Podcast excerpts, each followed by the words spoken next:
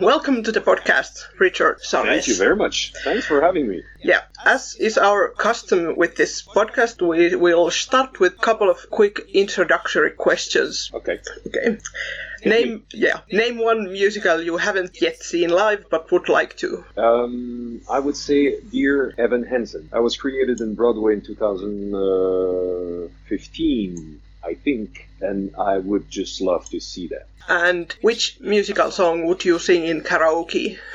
Uh, I think I will try Hamilton. Okay. The uh, the first, you know, the opening song. Yeah. We'll try to, to learn the entire uh, rap kind of hip-hop thing, and uh, I think that would be a blast. Yeah, okay. Then let's talk about Notre Dame de Paris. Okay. The musical first. Mm-hmm. Who do you play in Notre Dame de Paris? I'm actually I'm portraying the the poet, the storyteller named Gringoire, which is yeah. a family name because in the in the novel it's Pierre Gringoire, but we call him Gringoire. So I'm the I'm the storyteller. Yeah. Many of our listeners are only familiar with the Disney version of Hunchback okay. of Notre Dame story, which leaves out Gringoire altogether. So could you describe your character in a couple of sentences?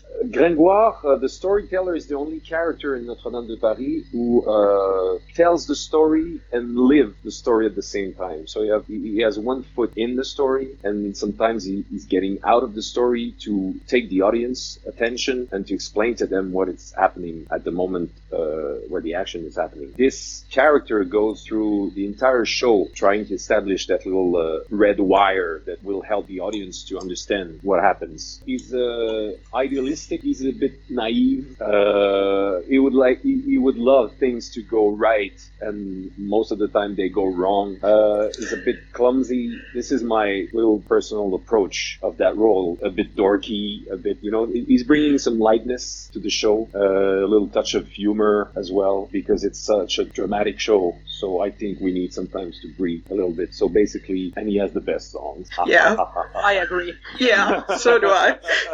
I'm just kidding. Yeah. I'm just kidding. But this is like my overall description of that beautiful role. Yeah. I'm not kidding at all. Like, those are the songs that I play on repeat all the time. Oh, that's sweet. Yeah. That's sweet. And you have been a part of Notre Dame de Paris for quite a while now. Could you yes. tell us which countries you have toured with the show? Oh, la la la la la. I, uh, well, I, I started in nineteen ninety-nine, and I was uh, Phoebus at that time. I did my audition in Montreal in nineteen ninety-nine for Phoebus, and we started to tour directly in Europe, so French, Belgium, and Switzerland. And after, we had the great, great opportunity to go sing in Italy, in French, in Milan. And uh, the same year, uh, we got to Lebanon the first time. And after, we opened to China with Beijing and Shanghai. It was in two thousand two and three. And after, probably the most important important moment in my career with Notre Dame de Paris was switching to Gringoire as a singer and uh, traveling to South Korea for the very first time in two thousand five, and then Taipei, and then back to Canada, and then back to France. And after all, we went to Singapore, we went to Turkey, we went to uh, Japan and, and Russia, a couple of times in Russia as well. So, uh, and London, that was the very uh, last destination, actually. New destination, because since Uh, the fans of Notre Dame de Paris are really, really faithful. We tend to go back a lot to places where we already been. So that's, yeah, I'm just saying it out loud. It's like, wow, even me, I'm starting to realize that I did a lot of countries. Yeah, that's a lot of countries. How many performances have you done in total? Have you counted? Exactly uh, one thousand thirty. Nice. Wow. That That is yeah, well, a lot. Actually, I, I hit the one thousandth uh, performance in Canada uh, last year, October fourth. So uh, that was a, a big milestone for me. And uh, everything is a bonus since then. It's, it's the first time a singer of Notre Dame de Paris uh, is reaching that like uh, amount of shows. And uh, there's a big tour coming up. So as long as the, the, the, the, the voice is there, the, the physicality is there, the cardio and the will, I'm, I'm ready. Well, congratulations. Yeah. Thank you. Thank you very much. So um, we can maybe differ from that list of countries that Notre Dame de Paris is the best known French language musical worldwide. And we saw the show in London, where it visited for a week in January. And yes. uh, when the show was first produced in London, uh, the theater critics didn't really appreciate it. But mm-hmm. So how did it feel like now, bringing the show back to London in two thousand eighteen? Well, basically, the critics didn't really change their mind this year. Uh, it's a matter of a pure conception of what should be a musical right now. So um, in London, actually, the musicals, the typical musicals, they let a lot of space to dialogues, to spoken scenes. Um, Notre Dame de Paris has none. It's a decision, a creative uh, motivation from the, the composer Kochan, Ricardo Kochan, to uh, maybe getting that piece of work closer to the opera than to uh, a regular musical. So that was the first major thing. On the other side, it's really spectacular, and uh, we had some critics saying that it was closer to Cirque du Soleil than a musical. Well, there's a story, so I don't completely agree with that, but in fact it's spectacular. This is another choice, you know, another uh, creative uh, motivation from the start. And uh, well, if I'm a little bit more technical, uh, in typical musical, the songs, they have a precise goal, is to uh, put the action forward. You should learn something during the song that makes the story moving forward. Notre Dame de Paris, it's really all about passion and a lot of emotion, really raw and, and sung really, really, really loud and high and everything. So sometimes I can understand if some people get a little bit lost trying to feel or follow the storyline. Uh, and that's my job, actually. That's why I take this role really, really uh, uh, seriously, because I'm trying, even if I'm not singing on different scenes, to make sure that if the people are looking at me at that time, I'm pointing the action. I'm pointing the center of interest on the scene, on stage, to make sure that we don't lose people. And like I said, I think that the two thousand nineteen version of Notre Dame de Paris is better than twenty years ago. And it's really normal, because I think that every show evolves with years. And if you're not sure about the choreography, you will have time to change it. If you're not sure about a scene, you will have to fine tune it. So twenty years later, this show is more tight and has less loose hands than maybe twenty years ago. Yeah. And the French language is, well, whatever we, we say. It was created in French, uh, and French has that poetic sound that I think a lot of people in the world really, really enjoy. And, uh,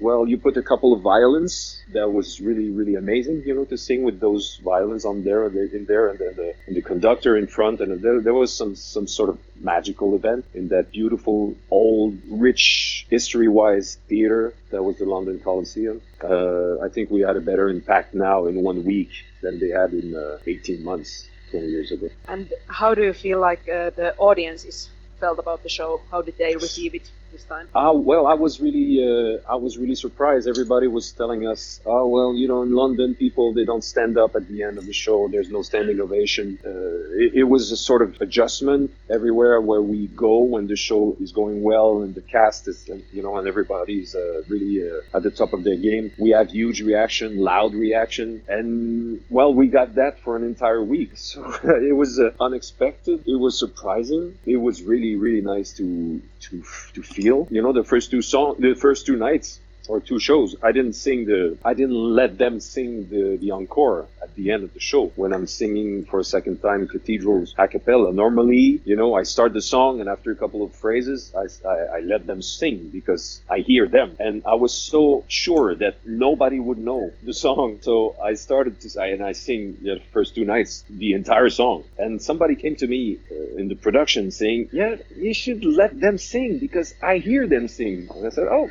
maybe. And finally Finally, I was. It was on until the end of the week. People were singing like like crazy. So I was really, really touched. Well, I will not lie to you. I, there wasn't like two thousand two hundred English-speaking from London, you know, people in the in the crowd. We had a lot of fans from around, around the world. But still, I don't think that there were like two thousand strangers in London during a yeah. week. You know, so uh, it's it was a nice surprise. Really. I'm I'm yeah. glad you like let us sing, sing it, because that's the part I had been waiting for. For That's like true. Ten years since I found out about this musical, so it oh. broken my heart. But um, when you think about the performing this show, say in Asia or in Russia, are there yep. like differences in those cultures? compared to the uh, when you were touring Europe? Yes, you, you know the the culture, the the everyday culture is uh, probably the first thing that you uh, that is remarkable when you travel a lot like this. You know, in every every I will just give you an anecdote, but in every city in the world, every theater in the world, they try to explain to the audience before every show, please do not record the show, please do not use your cell phone, please do this and that, you know, a lot of things. As every time you're in Asia, they're respecting it like crazy. It's like, you know, that nothing will, if they say to you, you can use your phone for the last show, you know, the, the, the bows and the, the ending number and everything, we'll use it at this very second, not before. You go to Lebanon. It's like... It's completely crazy because they say, please do not use your phone. Please do not take pictures. Please this, please that. And I'm I'm starting the show. And it's rain. C'est une histoire qui a pour lieu. And then the flashes everywhere and everything, you know, in two seconds. So I think that culturally, Asian people are a bit more strict in the way they act, a little bit more respectful of the rules. And when you go a bit south, you know, you go like Lebanon, you go uh, different places, sometimes like, or south of France, or sometimes people, they let them, uh, they're a bit more free, you know, to do uh, stuff not really uh, authorized. The second thing is that in China, the first couple of times we went there, normally in the opera in China, they don't applaud in between songs. Like you, you, you, you kind of wait the end of the uh, the act, you know, to applaud. So we had some situations sometimes where like a few songs in a row with no reaction, and it's like, oh, okay, what's going on, you know? Those. So uh, we had to wait until the end of the show to realize, oh, okay, standing ovation. Okay, they really liked it. They were just like really focused on the thing, you know. Yeah. That show, yeah. that show was created for a triumph, for success. Every, you know, that this is a background music, you know, that's playing. There's there's no uh, no musician. So when the when you start the show, there's no one who stopped who stopped the show and put a pause in between songs. You know, by the time that everything is calculated, every, everything is timed. So if you are in a place where the reactions are, are really loud and really long, you don't feel the pause because every song, once they're finished, like people are applauding and get crazy. Yeah. But if you take the same track and you go in a, in a country where nobody applauds after After a song, it's the longest interval, you know, between two songs, and you just hope that people are still there. So, um, in, you're not the only person in the current Notre Dame de Paris cast who's been playing their role for like years and for hundreds of performances. Yeah. So, could you describe how does it feel like performing the show as a part of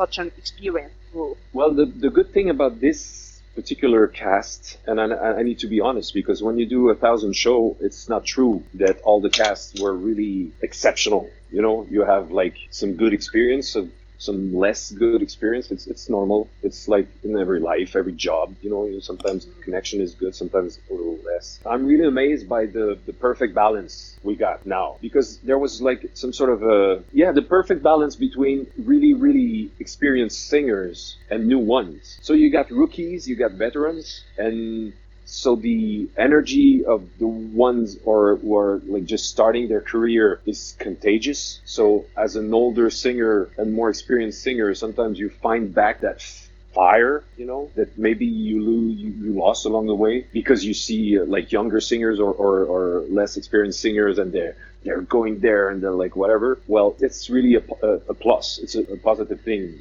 On, the, on this cast, I feel that responsibility as a veteran to uh, to show a little bit the direction.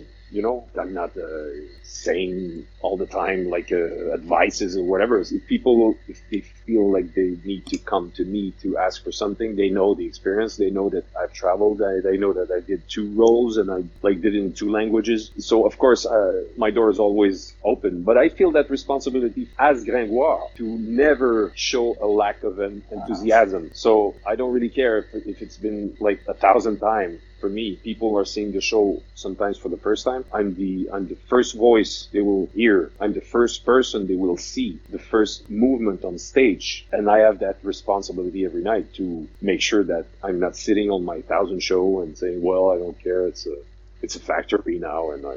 I do my stuff. I have a, too much of a respect for that show. I feel more like an ambassador now than a singer. Of course, I have to sing, but there's a brand. It's important. And I think that people in the cast, they feel that. And the connection is good. The, uh, the atmosphere is great. And we got talent at every level of that show. So it's just perfect. And uh, what do you think it's about this show that inspires like such loyalty in cast members? Like, why have you yourself stayed a part of it for Wow. Well, you, you, you told it earlier. You like the songs. So if as a member of the audience, you kind of uh, have serious crush on a song, just imagine being the guy singing it. You, you you feel like, oh, there's not a lot of places, there's not a lot of shows that can offer that sort of a song quality and song challenges and uh, opportunity to travel, opportunity to make a living out the passion and still learning and still meeting new people and changing countries and cultures. And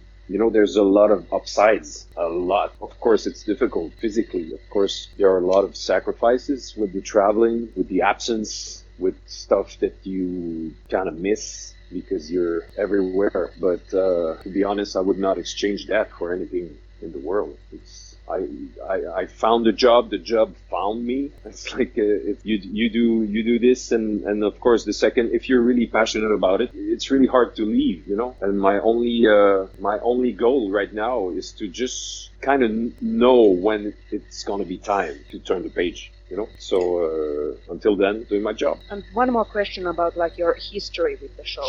Like, yep. Having played both Phoebus and Gringoire, have you ever felt like you're being compared to people who played oh. the role of Phoebus? This is my entire career being compared. Of course, Notre Dame de Paris was not a musical. It was a, it was some, something like, it's a thing of generation. You know, you got one show like this every thirty years, so that has that sort of impact.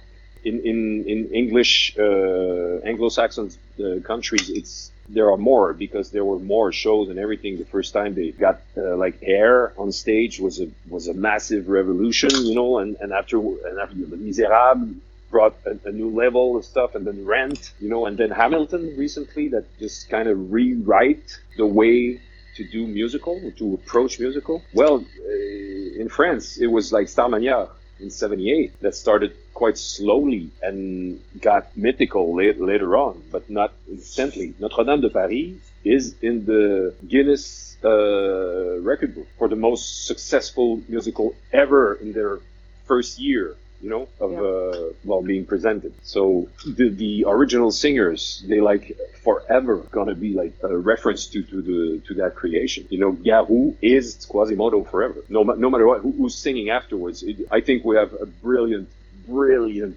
singer named Angelo del Vecchio. You know, the Quasimodo of this tour. He's just like he's a machine. He's he's just outstanding and regular and there every night with that voice that he can do whatever he wants with the voice and the power, the, the range, everything is there. Garou will always be Garou. And that's the same for Gringoire, you know, Bruno Pelletier, which is a friend of mine, Quebec, uh, we live in, in the, we're actually, we were born and lived in the same city. And he's a friend and he's one of the most powerful singer ever. And he put his mark on that role, like it's for the eternity, you know. This Le Temps des Cathédrales has, be, has become a classic. His version is a classic. So I recently, you know, we, we've seen each other uh, at the opening night in Montreal, and he came to see the show, and he came to see me afterwards, and he said, I was so stressed before the show because I was kind of afraid you would, I don't know, I was scared you you would, he was talking to me, you would just try to imitate or try to do the same or whatever, and if you see the show and the first version on the D V D and with Gringoire,